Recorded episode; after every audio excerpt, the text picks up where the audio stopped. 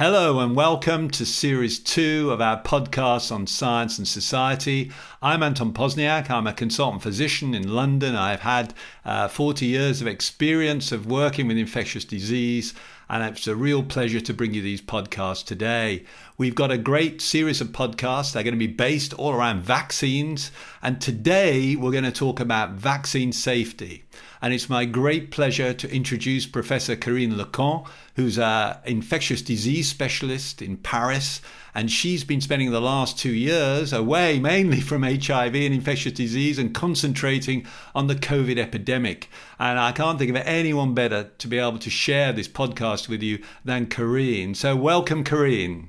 Thank you, Anton. I'm really happy to be here today to discuss with you an exchange on the vaccine safety which is a huge um, discussion, you know, a huge challenge to deal with with the, the community.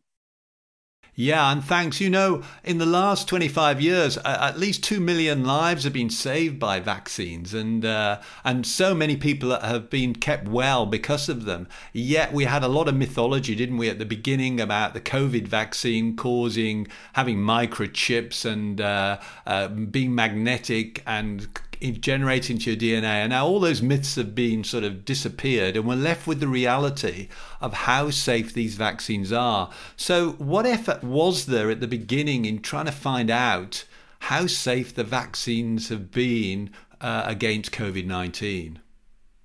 Yeah, you're right. Uh, there was a lot of discussion um, around this, uh, mainly not even the efficacy, which should be the first uh, the first goal of all the discussions, but uh, it has concentrated on the safety and tolerability, and a lot of fake news have, have been drawn on the social media regarding the safety uh, of the vaccines. But in fact, you know, um, even if the first vaccines, the COVID vaccines hitting the market, uh, was designed with a new technology, uh, which was microRNA, in fact, uh, this technology was not that new, but because it was ready uh, to be used, because it had been developed for more than 10 years, finally, you know, the, the vaccines we had um, uh, were, uh, uh, could be designed very quickly and with the maximum of safety. We'll talk about that and and it's I mean they were really very keen on on uh, checking safety in the clinical trials and in the rollout.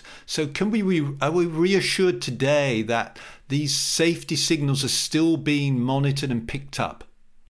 Oh, definitely. You know, when we started to include patients in vaccine trials back in July 2020, uh, tens of thousands of patients have been included in a very short period of time because uh, unfortunately at that time uh, the epidemic was uh, was raging in some parts of of the of the world, and that's why a lot of patients have been included very quickly in those trials.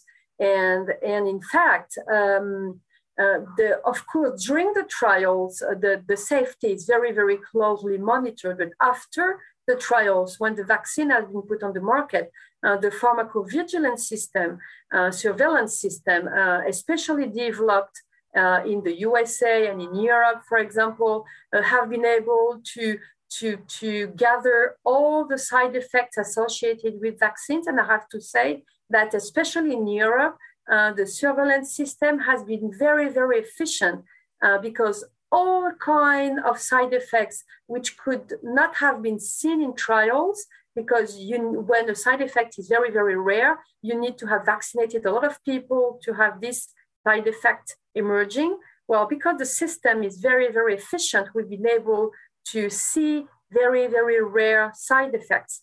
And in fact, all therapeutics have side effects. What, what is really important is to be able to, uh, to see the side effects and then investigate, which have been done uh, with the vaccine, the COVID vaccines. That's really reassuring, especially uh, with the diverse populations that Europe has. Um, there's been no major signal around um, uh, uh side effects in particular ethnicities because you know when I'm thinking about surveillance in Africa, in Asia, and Latin America, we have lots of those populations uh, in Europe, but there's been no big signal there's any difference with those, has there? Yes, definitely. You have pointed out something very, very important. There is so far, and I think that now, if there had been a signal, we would have seen it because millions of people have been vaccinated. But so far, we didn't see any difference uh, according to, to ethnic, which is very, very important and very reassuring for our uh, for the population in Africa and in, in the part of the world where the surveillance system is not as good as the ones we have in Europe, for example. So I want to come on to this question we get asked all the time as, as, as physicians. Which which vaccine should I have which will give me less immediate side effects? The one that won't give me a bit of a headache and a fever and a sore arm. Which of the vaccines, the mRNA, the uh, the uh, uh, the uh, the um, vector vaccines, protein vaccine, which one would you take, Karine, to well, or would you advise your mother to have? I would take the one who is available, which is available when I have to be vaccinated. Because really, some of them, you know, because every vaccine is the, the side effects uh, of every vaccine is different uh, with every individual. So, for example, I've been vaccinated twice with microRNA and I had absolutely no symptoms. My colleague who has been vaccinated with the same microRNA vaccine have has got a lot of headaches for one day another one has a very sore shoulder so you know it's very different. It's it's really due to yourself and your genetic and your genetic um, uh, background. And so I, I wouldn't say that one vaccine gives less immediate effects than another one. What is really important is to get vaccinated with the vaccine which is available and um, and of course recorded in, the country where uh, where you live. So, for example, in Europe, we have four vaccines, so we can get vaccinated by one of them. Same for the US and etc. Well, we know that some vaccines are a little more efficient than others, and that's why we should concentrate on efficacious vaccine, and and then um, that you know that will drive us outside of the pandemic. So, so there's no there's no uh, um, lower risk of developing, say, a severe reaction with any of them. Because I was thinking the mRNA sounds very pure, you know, and it's just uh, an mRNA with an adjuvant or whatever. And compared with an, um, a vector vaccine, there's no there's no evidence that they, they cause less severe reactions than others.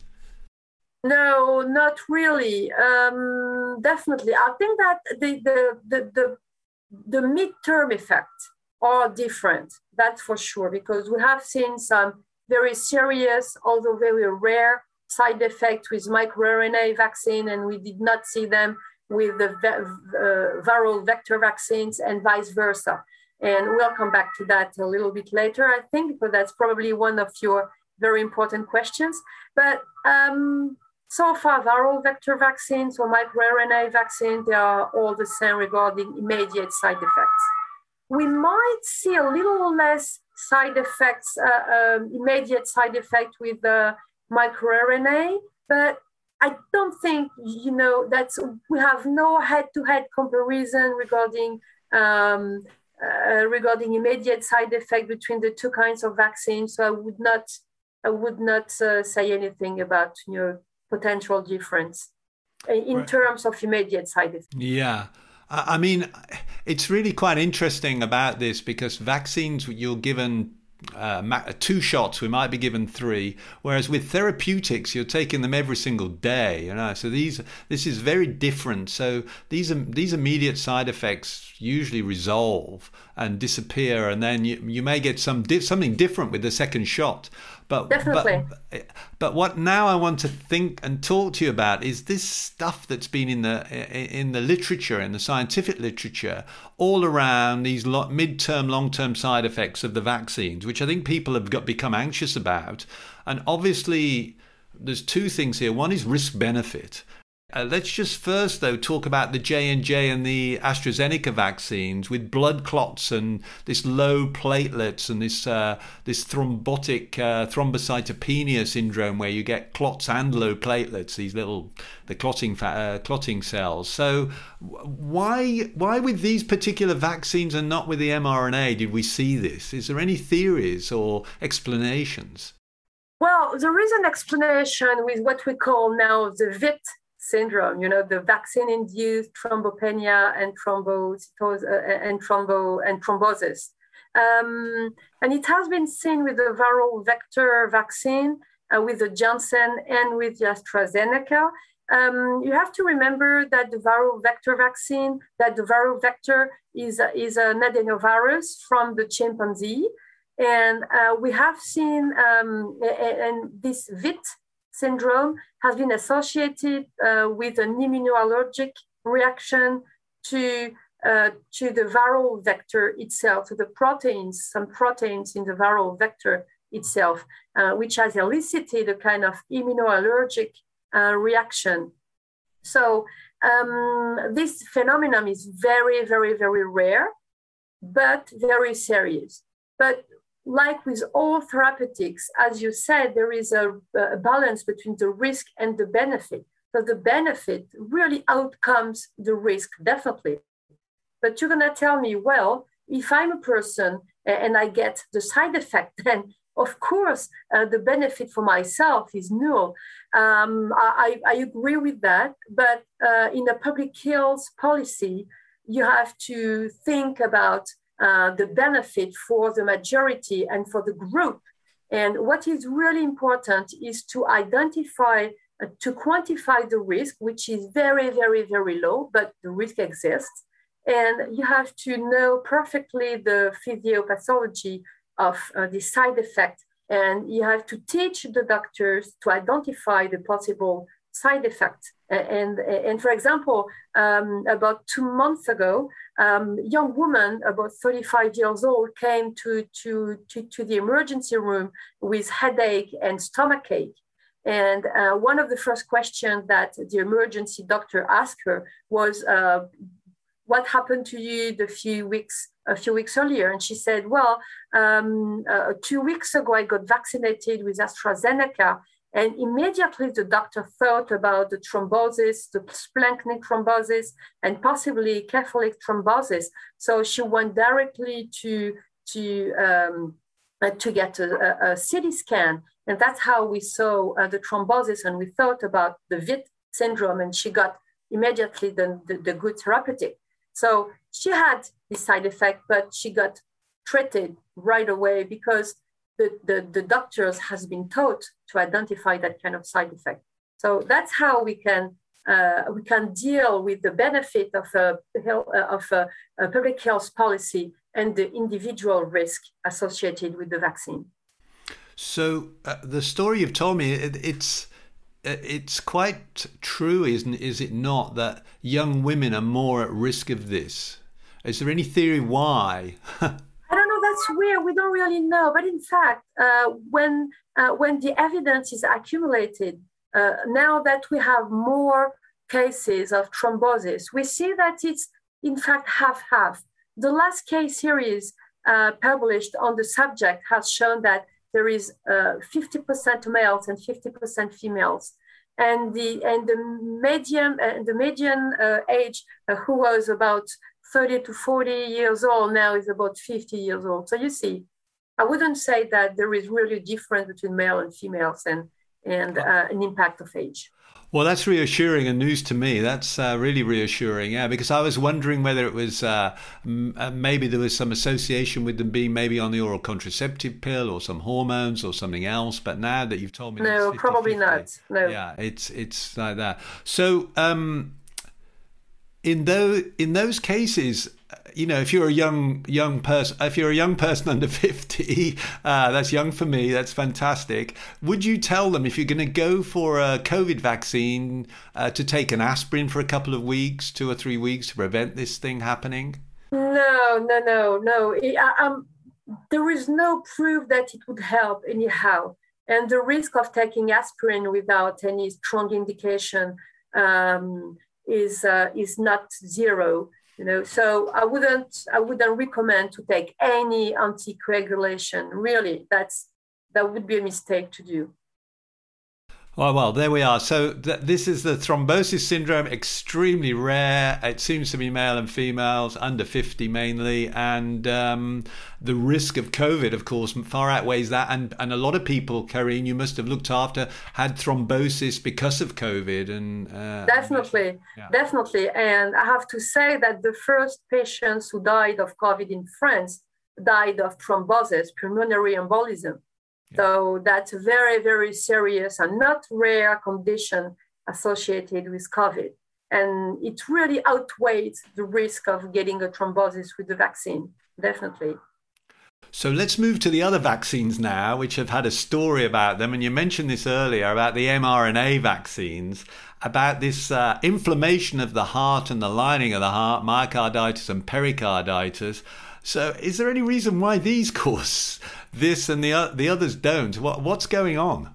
yeah, that's a very good question, Anton. We don't really know so far. There is probably a pathophysiologic pathway uh, for that, but uh, it's still under investigation. It might be associated with the fact that with the mRNA vaccine, we elicit a very strong immune response. So it's probably an immune mediated pericarditis or myocarditis. But I have to remind you that uh, with COVID itself, uh, we got very serious myocarditis. The PIMS, for example, in children or adolescents, and even uh, in older men, um, 30, 40 years old, we got very, very serious myocarditis. And I have to tell you again with a, a specific case I have in mind that I saw two weeks ago uh, who came to my unit as a, which is an infectious disease unit with fever and and um, and some chest pain.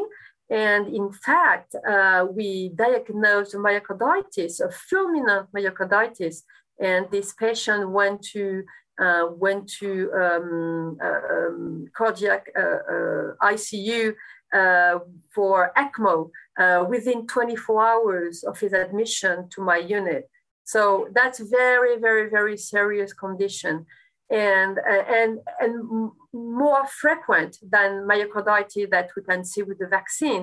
And in fact, in the pharmacovigilance surveillance system, the cases of myocarditis and pericarditis associated with the vaccine uh, have not um, uh, have not put the patients into life danger. And most of them uh, were treated outside of the hospital or with a very short stay at hospital. So they remain, that kind of side effects remain very rare. Uh, we know how to identify them. Most of the time, they are not severe.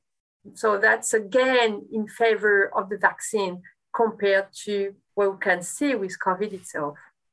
Well, I'm glad you told us about that case uh, of COVID and myocarditis because most of us are, are, thinking that this is a, a, real vaccine thing and not a COVID thing. So, well, I, I wish that patient well with their membrane oxygenation uh, and they will they will come out of it well. But look, there's there's this. Um, interesting thing about the myocarditis that's been running around not just in uh, Europe but also in the US about young boys aged 12 to 15 and that they seem to have had an increased risk of this and whether or not we should be vaccinating them or not. So uh, have you got any thoughts about uh, would you avoid would you avoid the um, mRNA vaccines in these young kids if you had a choice and if you didn't have a choice would you just go ahead? well well here again, this is a balance between the risk and the benefit. For young people, the benefit should be um, global, like a public health benefit, but also individually.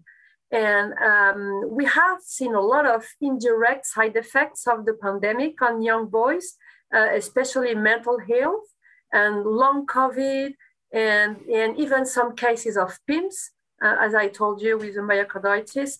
So um, I would myself, and I have a boy of 16 years old, and I have vaccinated him with uh, microRNA.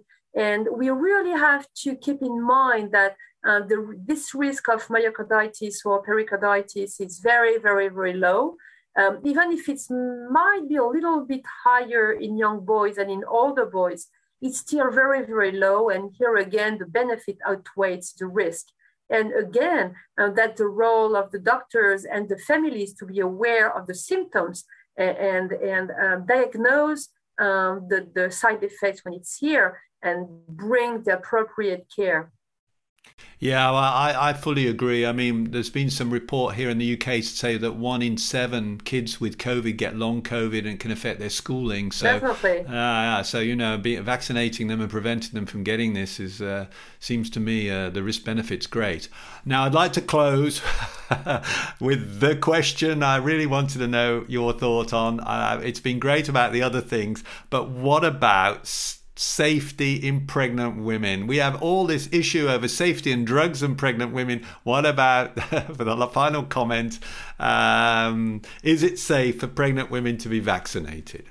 So you're right that at the beginning of the vaccine era, um, the vaccines were contraindicated in pregnant women because we did not have really um, enough uh, data on the efficacy and on the absence of teratogenicity uh, in pregnant women, especially during the, the first trimester.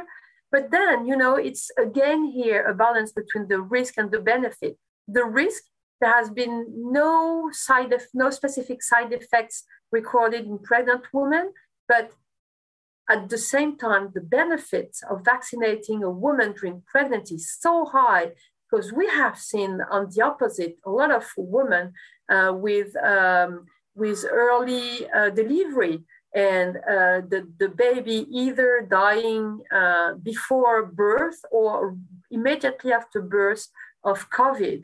And uh, a lot of women have developed very serious COVID, uh, being intubated, etc., etc., and that horrifying situations.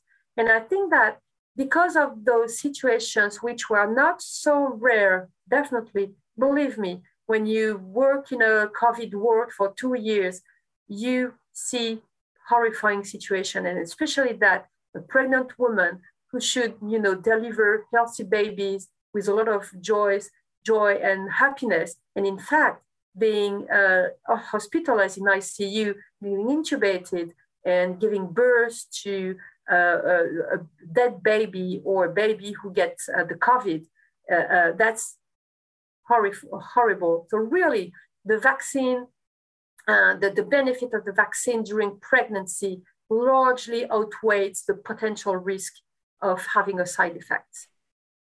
Karine Lacombe, Professor of Infectious Disease in Paris, thank you very much indeed for talking to me. That was a really sobering end to this to remind us all how much vaccines can save lives and prevent uh, morbidity and illness. So, thank you so much for that. This has been. Thanks, Anton. Thank you very much indeed uh, talking to me today.